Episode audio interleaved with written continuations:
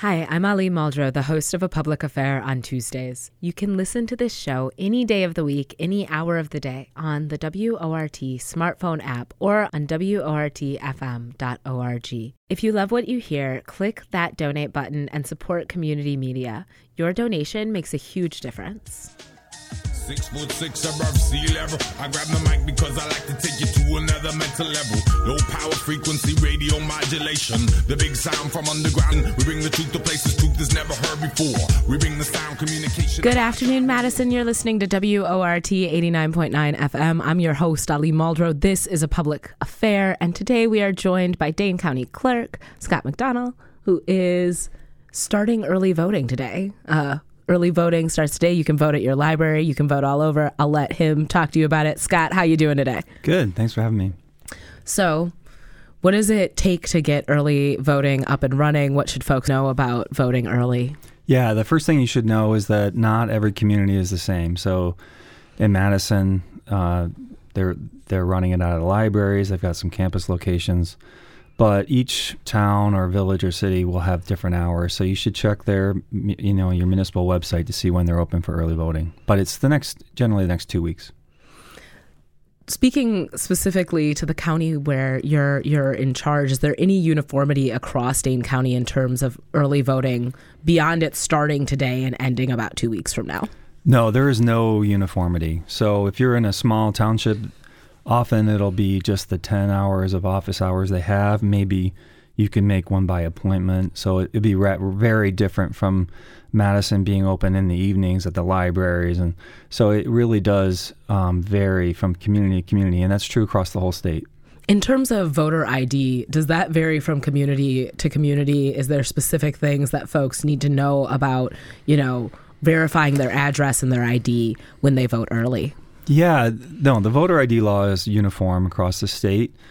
And the, the key to understand about voter ID is the ID is only there to show that you are who you say you are. Your address really has nothing to do with it.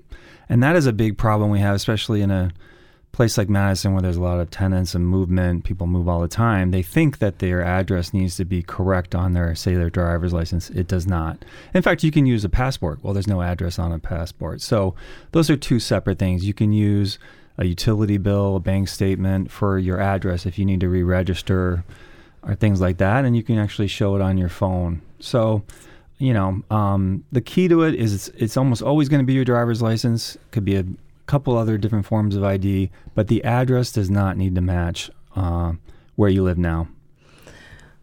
For folks who are voting early for the first time, maybe going to the libraries and kind of accessing the extended hours, one of the things I've heard people say is, Do I need to go to the library the closest to my home? Can you go to kind of any library? Um, how does how does it work to vote early at you know a variety of locations across the city? Yeah, the great thing about the setup that Madison has is that you can go to any library or any of the early uh, voting locations in Madison. It doesn't matter. So we work with Madison and, and the county uh, clerk's office to put every single ballot style on each one of those machines. And so someone just needs to make sure you're voting in the correct place, so to speak. Your ballot reflects where you live.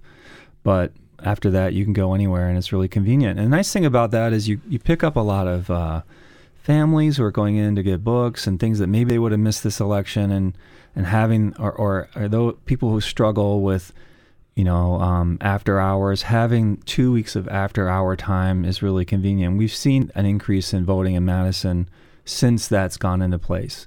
And I honestly, one of the things I was kind of frustrated is Milwaukee was a little slow to do the same thing because they would really benefit from all the people who move around and don't know where their polling location is.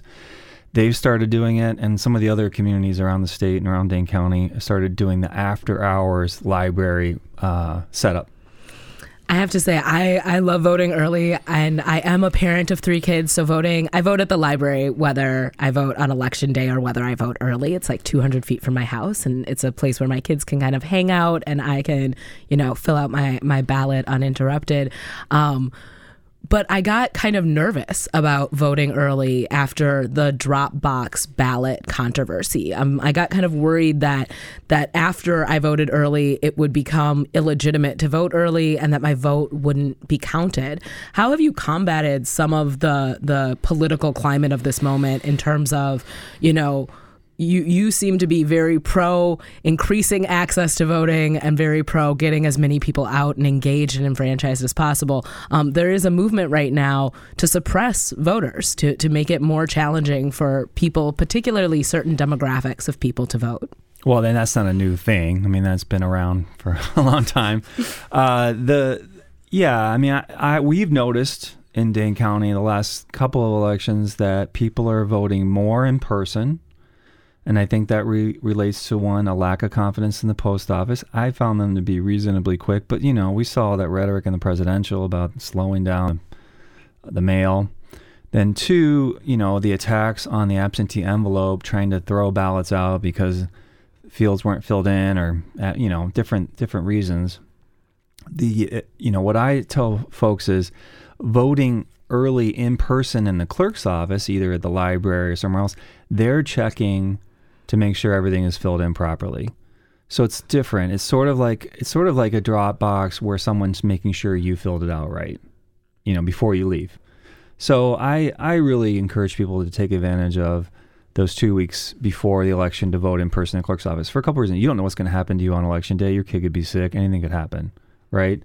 Um, and then two, that you'll know that your envelope was filled out properly, and it'll be hard or impossible, really, to discard your ballot. So, you know, when we when we do a, a recount, for example, and we are looking at these envelopes, if we know the clerk is the one who made a mistake, we will not toss that ballot. Uh, you know, if it, it was a human error that you made at home, common one is you have an older couple and they don't witness each other's envelopes properly. Like, well, our address is right here, and they just don't fill it out all the way we can't count those. Mm. So, you know, but that doesn't happen when you vote in person early. Thank you so much for speaking to that. You are listening to WORT 89.9 FM. I'm your host, Ali Muldrow. This is a public affair. We're talking with County Clerk Scott McDonell. If you want to join the conversation, the number is 608 256 2001. We would love to hear from you. Um, join the conversation, ask us questions about early voting, ask us questions about what it's like to be, you know, county clerk. Scott, you've had this job for a while, right? Yeah. How how long how many times have you been reelected as county clerk? Well, I've been I've been clerk for 10 years. Wow. Yeah. Last decade. Yeah. I, in thinking about the last decade, I, I, agree with you that voter suppression is not a new phenomena. Um, and simultaneously, I think there is a new energy around voter suppression. There's a new energy around um, making people fear that elections are less than legitimate. Um, we saw some really intense rhetoric uh, around, you know, the election being stolen, the presidential election being stolen. How has that impact, you know, our, our community here in Wisconsin? uh, in terms of local elections because that was one of the things that I felt like was really disjointed about the like big lie um, was that it was like Donald Trump uh, his election was stolen but nobody else's was um, and so the the count was wrong only for him but right for everybody else that seems you know kind of hard to make happen mathematically. Um, yeah, I don't know why. Yeah, it, it, doesn't logically make any sense, and it sort of points to the fact that really it's just a desire to overturn the results anyway, in any way possible. And we saw that, you know, in the 2020 recount that we had in the middle of the pandemic at at Monona Terrace. Uh, the the uh, Jim Troupis, the attorney for Donald Trump, tried to throw out all the ballots that had been voted early in like in the town hall or the libraries even though that's exactly how he voted in the town of Cross Plains. So he's trying to throw his own ballot out in a desperate attempt to overturn the results in Wisconsin. And you can see that just if that failed, they'll go to the next step, and then you end up with January 6th, just an attempt to overturn that election.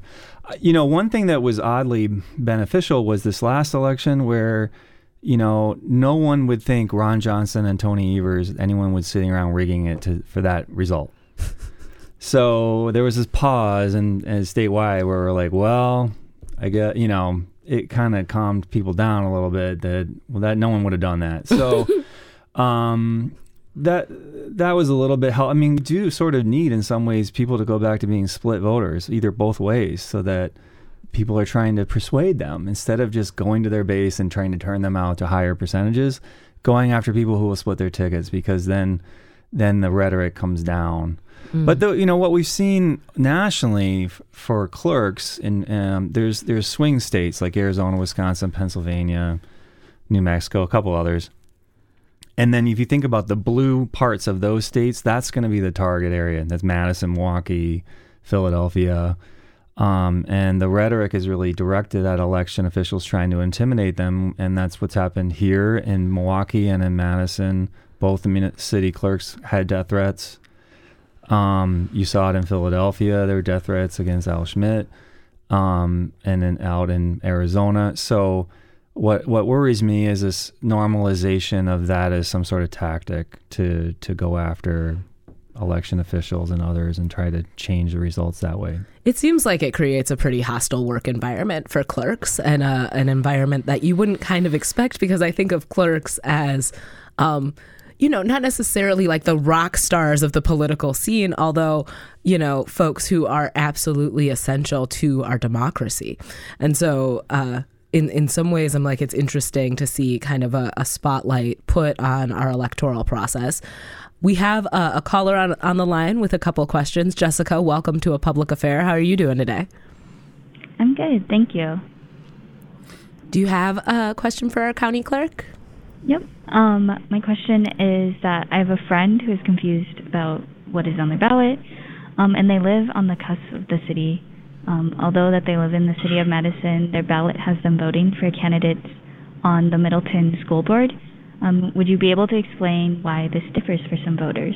Sure. So I, you know, I don't think people realize that within the city of Madison, there's people who go to Windsor. They go, you know, they go to DeForest.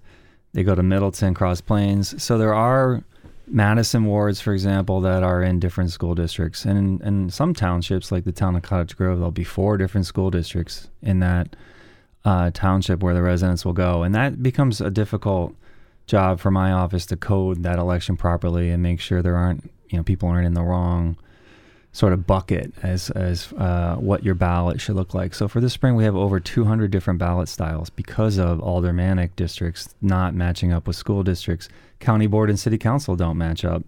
So you'll have different different styles, and and that's really common. And a lot of that's driven by annexation. So if Madison, you'll see Madison annex a farm field, and then we got to change, even though there's nobody in there. They will eventually, right? Um, you know, that in the system to accommodate that's now going to be a city alder where you vote there. Maybe there's one farmhouse.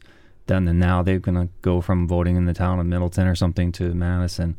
So it gets kind of complicated, especially by the on the edge of the cities of Middleton, Madison, Verona, Wa- uh, Waunakee, etc. Yeah, Fitchburg has three different districts. Right. Um, and your and your district that you vote for is based on your attendance area. So what school you would go to, what school you would go to, you know, is not necessarily dictated by that. The yeah, community. look, look at your tax bill and see who's who's getting your tax money, and that's where you know what your ballot's going to look like. So, um, you know, and what the what I always recommend, everyone should bookmark myvote.wi.gov because on that site you can see what your ballot looks like. You can order about an absentee ballot. You can update your information. You can see where your polling place is. It's really nice. And, and so let's say you you want to vote absentee and you request a ballot. There's a whole you know uh, timeline that'll say ballot mailed to you, ballot received, so you know where it is in the system, which is something that, that's really helpful. A lot of states don't have that. Scott, I- talked to you a few years about elections, and and you highlighted that you know there are some real things we should be concerned about in terms of you know securing our elections and safety with respect to our electoral process. Can you talk a little bit about what we need to invest in, the kinds of things we should be concerned about when it comes to maintaining the integrity of our electoral process? Sure. So I'm on this uh, committee called the Committee for Safe and Secure Elections. It's a national committee with law enforcement and election officials from around the country. And one of the things we're working on is trying to work on messaging, work with law enforcement to take some of these threats more seriously to election officials. I think the first thing we need to do is try to stop from the origin these threats. So and, and have law enforcement take them seriously. I mean, if you're a, if you're a police officer, you probably get you know ex-husbands threatening ex-wives all the time, and to them this seems mundane. Like yeah, people threaten all the time, but I'm like yeah, but th- that isn't an attack against democracy. That is an attempt to run someone knows what they're doing out of their job so that someone else is in there who makes mistakes, which then furthers the problem. So, you know, that the first thing we need to do is try to dry up these attacks on election officials. And so Madison and Dane County changed the ordinances, uh, increased the the fines, and and that was really helpful. We've seen a decrease, partly because Donald Trump was not on the ballot, but also in general, I think that's been helpful. The other thing we need to do is make sure that they have a secure workplace. One, we had Homeland Security do an evaluation of the city county building where both Madison and Dane County clerks are.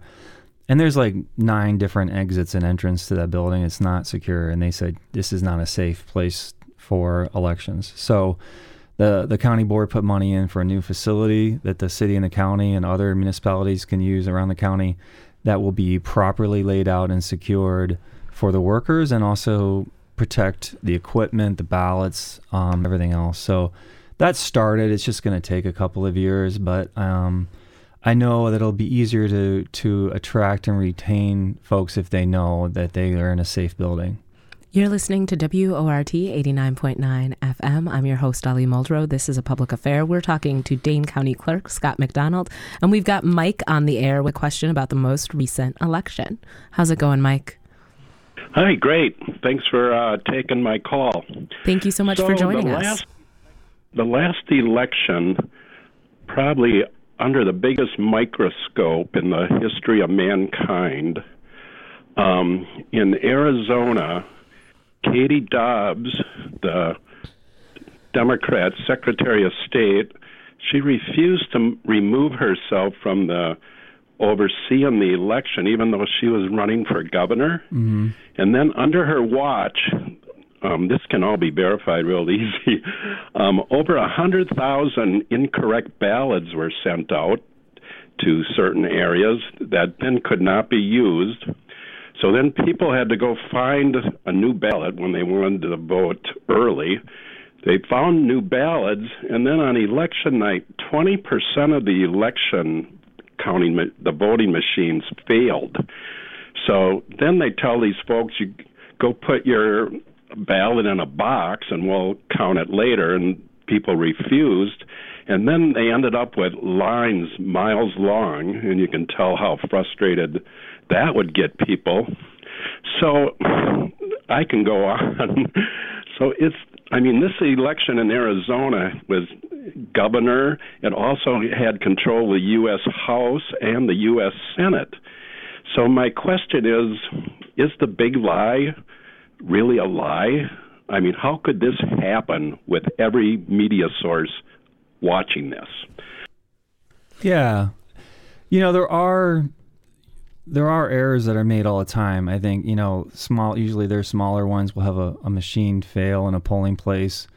Um, it'll get jammed up and so then, you know, we do accept, for example, ballots into a a secure box in in the machine until we can get it working properly again. And I think in the past, no one really thought a lot about it. it happens occasionally. Every ballot, though, is is there is a paper trail for every ballot in Wisconsin, so you can recount every one and see what the actual results were. I do think lines are a problem. I mean, you know, people can leave a line and then that you can't count a, bo- a vote that was never cast, and so we try really hard here to make sure we don't have those kinds of lines. So, for example, we just had Town of Middleton add another polling place because they had some issues in the last election. Cottage Grove is going to do the same thing to make sure that we have a standard of even in the highest turnout election, you're not waiting more than 20, 30 minutes max at the peak times. So we're trying to keep an eye on those things, but I think there is, the big lie is that someone is changing the results, and that's not happening. There are you know, there are things that have, you know, there's places out west where they close polling places in, pla- in, in areas that were lower income and those lines spiked. You saw that in, in, in Milwaukee sometimes. They won't have enough workers and the lines will spike. Uh, we really need to have standards across the whole country about how long you, you know, how long, what's a reasonable amount of time to, to vote and then have that standard. And I, for me, I don't think it should take you more than 20, 30 minutes to vote at any election. When you said the the last election, Mike, I thought you were going to talk about this most recent spring primary, and I have to say, like as as somebody who's really an enthusiastic supporter of folks voting for school board, of folks voting for our Supreme Court, I was really excited, Scott, that you all ran out of ballots all over Madison in February. In February, it's so cold that day. Uh, what? What? Oh, I got to correct you though, Ali. So we didn't run out of ballots. okay, what happened? So we we spent a lot of money on equipment to make sure that we don't really run out of ballots. So we so we printed pre-printed ballots for twice the highest turnout we've ever had in an election like that. So the highest we've ever had turnout was 22%. So we had 45%. Um, the turnout ended up being about 36, 37% in the county. Now, it's not exact in every ward. And the place we really struggled was downtown because the students turned out when they normally never turn out in a February election. Get it, young people. That's good, but it's it's it's good, but it's sort of you know hard to to plan ahead in that situation. But what we have in every single polling place is called an express vote, and it's an ADA accessible machine, but anyone can use it, and we use them all the time. In that you can put a ballot uh, that's blank, a smaller ballot in there, choose on the screen who you want to vote for. It'll print the names on there. It kicks it out. You look at it. You can correct it. But then it goes into the scanner just like every other ballot. So we have those stacks of blanks everywhere so that we do not run out. And so no one um, who was in line to vote did, you know, had there weren't a lack of ballots. Absolutely. But by the time I don't live on, on campus, I live on the near east side. And by the time I got to my polling place, like I had a blank ballot, which I was like thrilled about. I was really Yeah. excited to see folks turning out. What do you think in in a moment where you know there there is a campaign to suppress the vote, to make it harder to vote, what is getting people out in February to vote in unpre- unprecedented numbers? Well, I think you know, I the the tip off was when Protasiewicz was was doing a Super Bowl ad. I don't think I've ever seen a Super Bowl ad for a primary for Supreme Court in my life. Uh, and and also being kind of um, very specific about being fa- in favor of fair maps and abortion rights. So usually, usually these candidates just say, "I'm qualified. I went to s- this law school, and these sheriffs endorse me." But that wasn't this race, right? So when I was out on election day dealing with some issues around the county, what I noticed it stuck out was how many women were in the polling place. So. I think that really, uh, you know, was dry. I think there was maybe a slight delay in in the change, you know, in abortion rights in this state, and that now it's coming um, full on in, in in the turnout.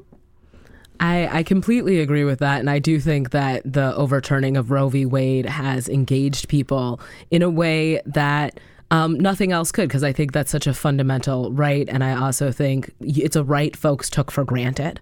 Um, I think oftentimes we feel like once progress is established, there we're not we're not fighting for it anymore. You can kind of fall asleep at the wheel, and I think there was a definite wake up call um, in the Dobbs decision. If you're just tuning in, just jumping in your car, just sitting down for lunch, you're listening to WORT 89.9 FM. I'm your host Ali Muldrow. This is a public affair. If you want to join our conversation with County Clerk Scott McDonell, the number is 608 256 2001. Ask us your questions about voting. Ask us your questions about the new facility our clerks are going to be moving into. Um, join the conversation with Scott. We're going to be here for the next half an hour, and early voting starts today. So get out and vote. You can do it right now. Scott, I, I wonder if you think about kind of how your role has changed over the last decade, kind of given the progress you've made in in making early voting a lot more revo- robust and a lot more accessible to folks throughout the community, um, and in seeing kind of the political climate shift here here in Wisconsin. I will say I think there's a lot of confidence in our elections in Wisconsin, um, and it was hard to see folks kind of chip away at that confidence or undermine the integrity of our of our electoral process because we are a really purple spa- state and I think a lot of us have a great deal of respect for kind of the diversity of, of folks and political perspectives that exist here. Yeah, no, I think when I started, I mean, clerk wasn't the most high profile job, and and I and that was kind of a good thing, you know, if you're looking back on it. Um, you know, one of the obviously the former president has driven a lot of this uh, distrust in the system. I do think at its base, though, there's also a problem or a difference in the fact that, like here in Madison, the clerks, you know, in Dane County, you know, think that our job is to make it easy for people to vote and make sure everyone who can legally vote can. So we go to the, above and beyond and make sure that that things are open. That you know we do we try to make uh, as easy as possible. And um, during the pandemic, you could drive up and there was a sort of a drive-through voting, which is perfectly legal. But you know we were employing those kind of tactics to make it easier for people to vote in the middle of a pandemic. And then there's other people who feel like, no, voting shouldn't be easy. It should be a little bit hard. And no, clerks should not be doing anything to make it easier. And that's inappropriate. That's partisan. Mm. And so these basic mindset difference is driving um, sort of some reactions, you know, like democracy in the park, where, you know, Madison tried to make it easier for people during the pandemic to be able to drop off their ballots. And that, that, that, that, that just, um, it's received in two different ways. And so, you know, certainly I'm uh, in the camp that we should do everything to make it easier to vote. For example, we uh, we have Spanish uh, option for the ballot in every polling place. You know, that's no one else does that. Um, again, I guess people would say, well, why don't you speak English? I'm like, well, people speak English. They don't read referendums maybe as well in English. Why not have it in Spanish? What's the problem doing it that way? But other other folks around the state think that that's you know, uh, inappropriate or fraud. Of course, that easily quickly becomes fraud. Do you think that there is, you know, kind of the targeted component of voter suppression that is meant to disenfranchise young people, that is meant to disenfranchise poor people and people of color? Um, do you do you see that rhetoric play out locally across the state in terms of Madison and Milwaukee um, being kind of the most diverse or major metropolitan areas? Um, is there are are folks more sus- suspect, I guess, of of how we conduct elections? Yeah, well, I mean, pre Donald Trump, there was always these legislative efforts to make it harder for some folks to vote. So, and in fact, that that's not an opinion. That was testimony by Republicans in court saying, yes, we wrote this voter ID law just to make it harder for UW Madison students to vote. Like because they vote Democratic. And so that wasn't an opinion. That was and that was part of a tactic too of restricting hours of DMV, you know, you know, oh, you know, trying to uh, just make it hard in so many different ways for people to vote, mostly through the voter ID law and through gerrymandering, mm-hmm. you know. So, but I think that was um, th- what's different now is just the generalized effort to say all of the elections, unless they, you know, unless I win, it was fraudulent, and so that is that is substantively different and dangerous because of the emotions, the anger that it generates. And I don't think, you know, right now we talk about the right, but if it, what I worry about is this becomes common, people are making money off of this, uh, that it's gonna get worse and occupy all the space, not just one side. Yeah, I want to talk about this a little bit in terms of because I do think that we give the former president a little bit too much credit for this sensation. Um, I I can remember, uh, you know, staying up and waiting for the results to come in from Florida, um, you know, mm-hmm. during during the Bush election, and and really not feeling like our electoral process as a nation was representative because of how that election um, was handled. I I do think you know in in Wisconsin because I think our electoral process is usually really efficient um, and and you know we're used to getting results the night of and we have I have a lot of confidence in kind of my community's ability to conduct an election. It was easy to kind of point at Florida and go you're a problem or to point at Arizona and go like you guys are messing this up like you're you're fumbling the ball like get it together. Um, do you think kind of you know looking at kind of state by state what our processes are for you know electing our, our government um, is something that we need to do that we need to have a, a broader sense of consistency and a broader standard um, for how elections are are navigated. Yeah i don't know. I here's what i would say. The i don't think Donald Trump gets too much credit, and I'll tell you why. Jill Stein said the same things in 2016, but Democrats there was not the bullhorn of a Donald Trump uh, to push that out, and Democrats just kind of blew blew off Jill Stein, and and we did the recount. The numbers were accurate, and that kind of went away. But it was you know it started over there. You know, it was Bain Capital owns, you know, Diebold owns ES&S, and they're flipping the votes. That's what they said. And uh, I, of course, said and wrote op-ed saying this is ridiculous and dangerous, and, and then it gets adopted four years later. So by the other side, and I, I by by the former president. So I don't know. I think you know it, it, you, if you don't have those millions of dollars and you don't have the, the ball-faced lies consistently, um, we wouldn't be in this space right now. Thank you so much for speaking to that. I want to bring on our third caller of the show. Lynn, how are you doing today?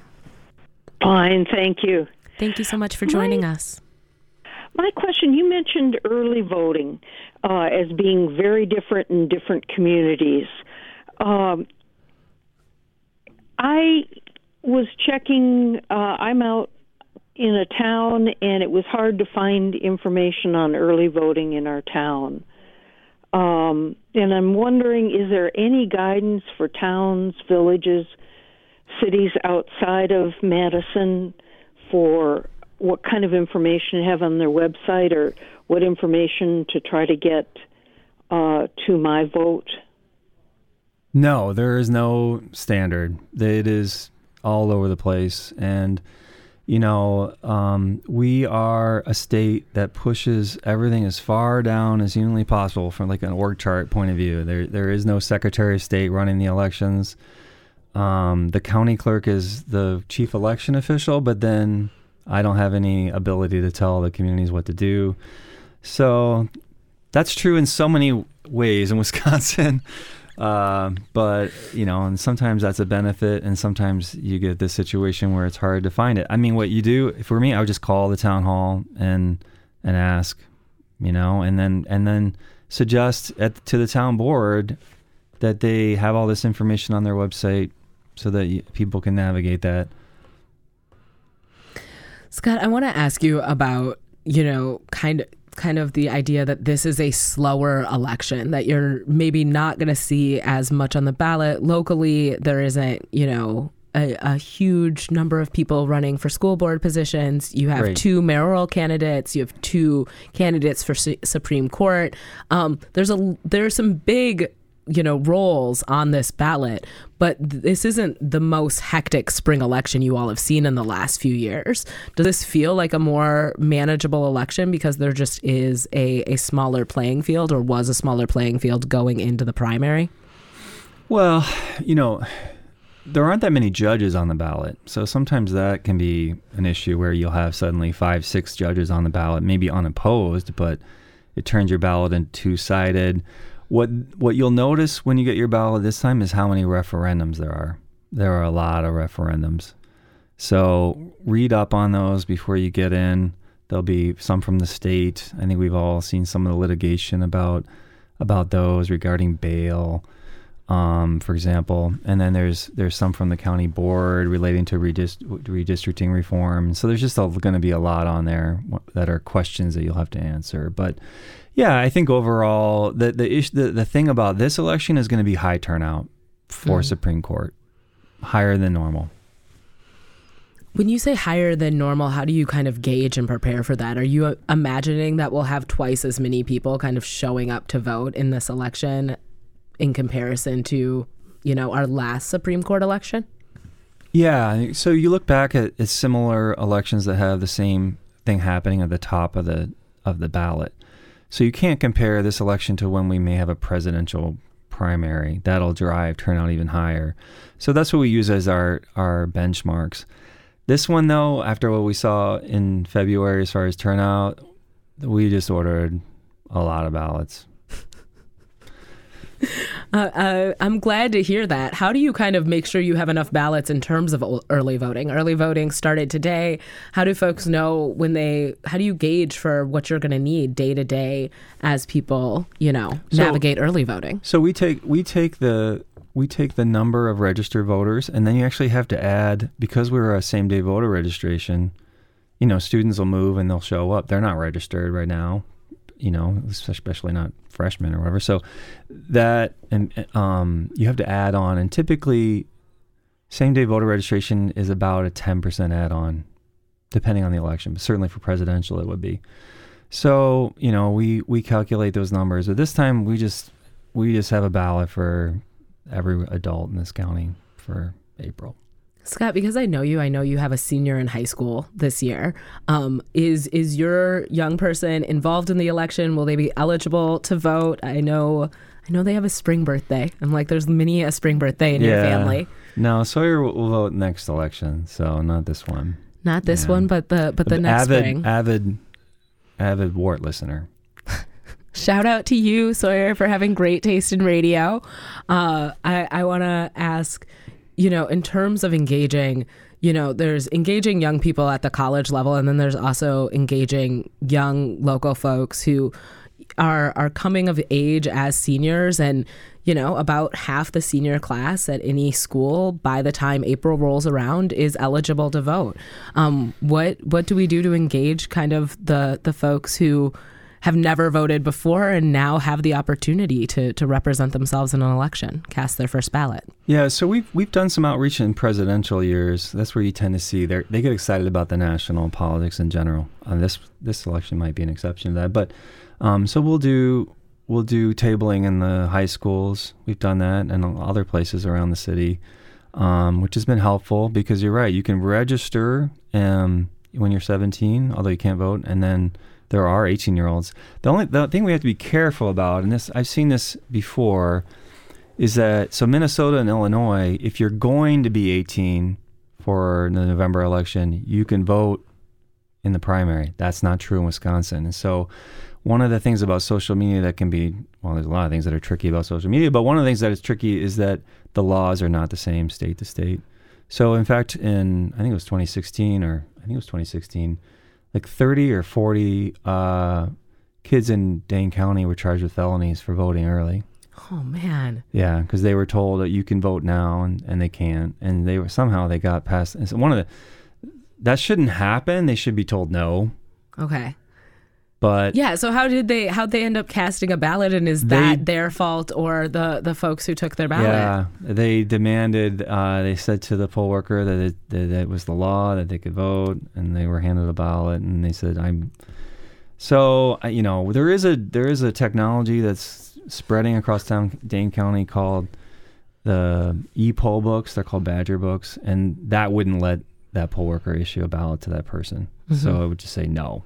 Yeah. Um, training also helps. Um, they all, I, you know, in the end, they all got their records expunged and everything. So, but, but that's one of the problems when these national campaigns will say do this, do that. It's like that you got to know the local campaign. That happened with that mailing. Do you remember the mailing we saw that went out of a week ago from one of these nonprofits? All the addresses were wrong. Mm. So it says, you know, goes to you, Ali, and then inside has someone else's name as a return. Like here's a absentee request form already filled out for you and is all wrong. Hmm. And we have no control over that. But but the address is to the return envelope is to the clerk's office. So then these angry calls to the clerk's office. What's going on here? Well, they had nothing to do with it. Mm. They just get all the calls. Um, and that's another example of sort of these national organizations coming into these states and screwing it up because they don't bother to learn, or they're not. There's no attention to detail. It's kind of a problem. I, I greatly appreciate that clarification. I think that's a really terrifying thing to think that like a 17 year old would be charged with a felony for voting, like, and could possibly, you know, lose the ability to vote for a, a significant amount of time, um, because that's a that's a serious accusation and a, a serious crime. If you're just joining us, you're listening to WORT 89.9 FM. I want to give a huge shout out to Jade and Ben for making today possible. Also, big shout out to Shali Pittman. Um, couldn't couldn't do a public affair without y'all. Uh, Scott McDonell is in the studio with us. He is our, our county clerk and he's talking to us about everything elections. I want to talk to you about kind of the the raise and concern around the safety of poll workers. So we talked a, a little bit about the safety of clerks across the state and some of the things that you're doing to really ensure that um, you know folks don't have to be harassed or threatened while they do their jobs. I I talked a little bit about taking my kids with me to vote. There's been a couple elections where recently I've decided not to because the the climate was hostile. I vote in a really diverse place, um, and it's easy to to start to pick up on the narrative that there that voting is a more hostile act um, in in our community. Can you talk a, a, little bit about how to make sure that voters are safe when they when they go to cast their ballot? Poll workers are safe when they support people in casting their ballot. Right. So each of the municipal clerks has um, emergency management plans. So any you know either if there's an active shooter, we had a we had this situation happen in the last election in the village of Brooklyn. I don't know if you remember this, but an elderly individual was upset that a tree trimming truck stopped in front of his house because he thought they were going to cut down this oak tree. Pulls a gun, starts firing it, and it was the same block or within a block of the polling place. And of course, every SWAT vehicle shows up, can't get into the polling place. It was unrelated to the election, but we had to move the polling place to another location, let everybody know. And, and so we've gone through a lot of these scenario training with clerks on how, what to do. I will say I have not seen any any efforts to intimidate in Dane County, or there have been some uh, uh, activities in Green Bay in particular, but but in general, I haven't seen it. And the Republican Party set up a sort of a training to get observers. If you remember this in the last in the last election, I do November, and it was fine. I, I honestly think we should you know, get more people to actually work the polls who are skeptical because then they understand how many security features there are, how many checks there are in the system. Um, and and so I thought that actually kind of turned out to be a positive. Hopefully, maybe I'm being optimistic, but uh, so you know, I think it is very safe to vote in person. I haven't seen some of the things we've seen in Arizona with people hanging around haven't seen it here so far. So, um, you know, for whatever reason, Wisconsin seems to be a little more reasonable than than some of these other states. I mean, you know, Michigan took over the capital and tried to kidnap their governor. That hasn't happened here. Um, We've taken over our capital. Well, we, you know. It was a lot. It was a bunch of teachers, and there was a lot of like arts and crafts, and a lot of blue tape that cost millions of dollars or something. But yeah, yeah. But I'm like, this is. I, I wouldn't. Don't sell us short. We're we can we can be with guns with guns. We we can be um, politically, you know, active without being violent or intimidating. And i think that there's there's something to say for that as a real distinguisher right? Is i am i'm fully in support of people protesting. I'm fully right. in support of people holding their government accountable. I think when you show up with a machine gun um, that that is different. And i think we continue to to you know you know not emphasize the the level of threat that happens um, when when folks show up heavily armed um, to, to voice their political opinion. Yeah. You have had folks threaten you with a weapon, particularly an axe, which feels really, you know, Wisconsin kind of woodsy. You know, I'm imagining kind of a, a Paul Bunyan character shows yeah. up to try to harm you. Um, what what what was that like? How did that shift kind of your perspective of, of safety within your role as an elected official? Yeah, what it, what it taught me is that there are there are just a number of individuals in our community around the state that uh, have mental health problems. They can obsess on a certain topic, and then they can be dangerous. And yeah, we I come to work one day and there's a guy with an axe waiting for me and a couple other people to show up, and I ignorantly just walk up right to him and start talking to him like an idiot. And uh, so that was yeah. This is the problem because you're just like friendly. Like a friendly dog yes. just wandering up like an idiot. so Did you see the axe and you were just like, Oh, that's yeah, that's quirky. I like, hmm. I don't see that every day. he, he was sharpening it on a stump. What did he? Oh my God! what did this Game of Thrones character say to you when you decided to well, be I friendly? He, I think he was surprised I walked up to him too, as though it was a little bit of awkward. And and finally, I see all these chalkings about you know anger toward the Kathleen Fox, Scott McDonell, and, and then I was like, hmm. And then just as I was like, then the cops showed up. So he was right out on the front steps of the city county building. But at another event, he said he was going to blow up the city county building. He was upset about a county contractor and was just really obsessed about it and couldn't control his anger. Mm, So that's pretty terrifying. but that's what worries me on the election front. You know, like it, that's you see that happen where the rhetoric that comes that attacks election officials, most people ignore it. Maybe they're a little mad. Maybe they say something online, but there's just a handful of people. All it takes for one of them to start stalking. You saw that in New Mexico. I met the clerk when I was in Maricopa County the other weekend. I met the clerk who had gunshots in his house. With he's got a small kid, Mm. and he didn't even know what he didn't even know what happened. But these other uh, election officials got shot at. Then he went back and found the bullet holes in his own house.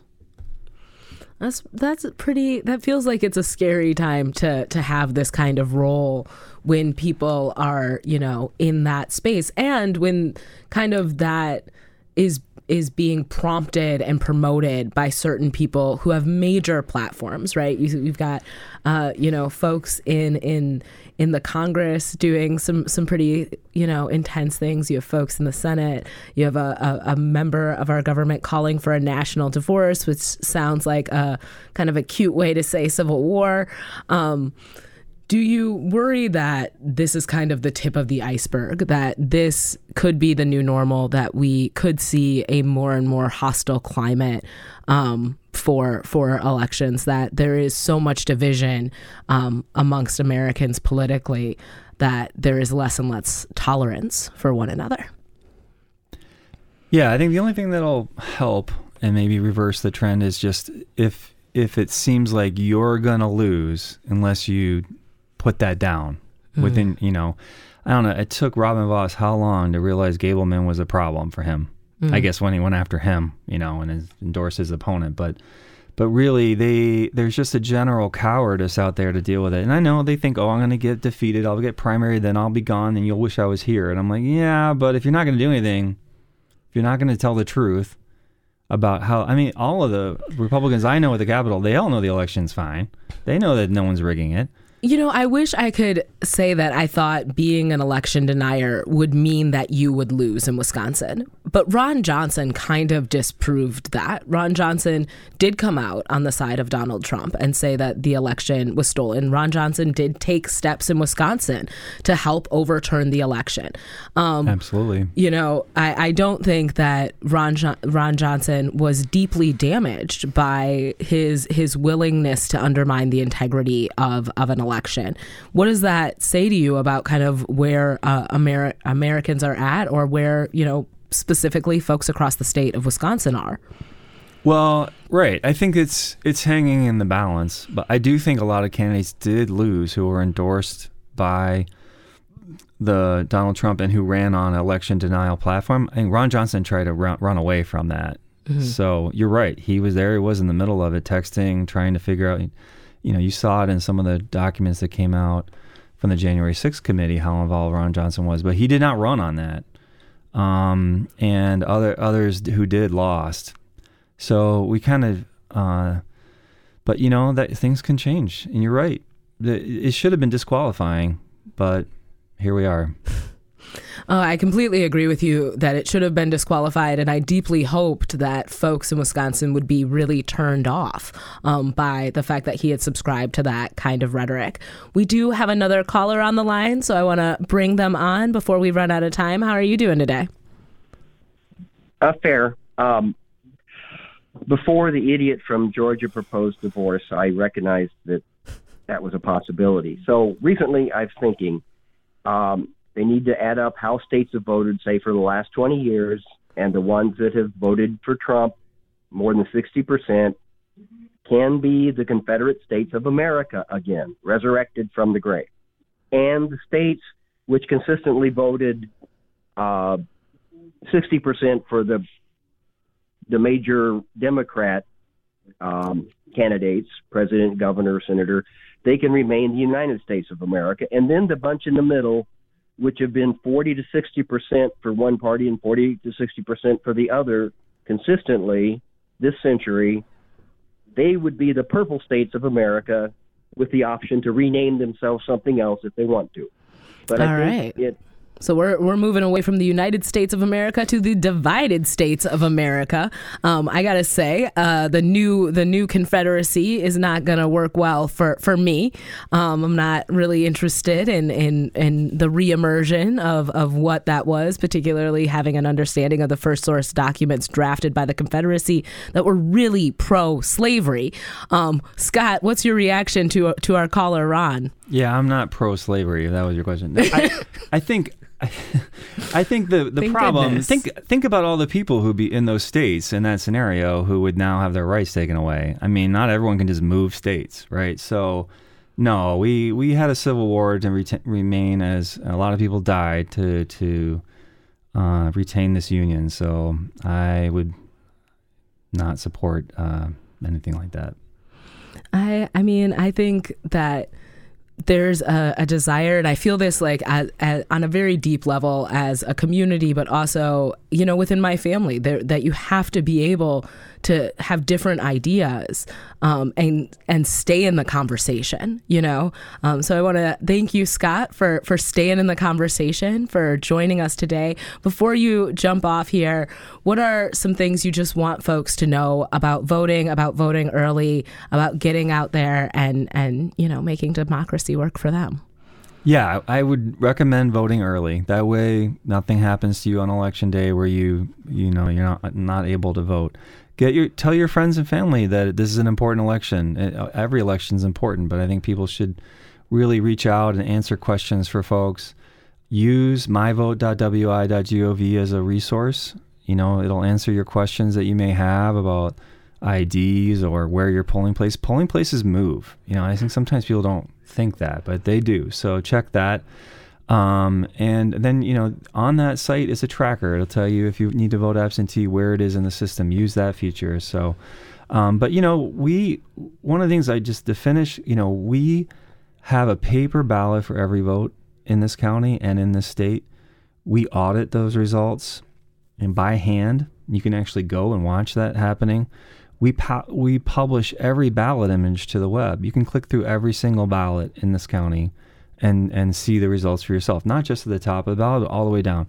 We have tried to be as as transparent as humanly possible, and we're hoping that by promoting that and letting people know that that they can, you know, either understand that themselves and also talk to their family members about, you know, what the security features, what the transparency is about our election. Scott, I can't thank you enough for joining us here today on WORT 89.9 FM. I'm your host, Ali Muldrow. This is a public affair. We'll be back next Tuesday. Make sure you vote. Make sure you vote early. Huge shout out to Scott McDonell, our county clerk.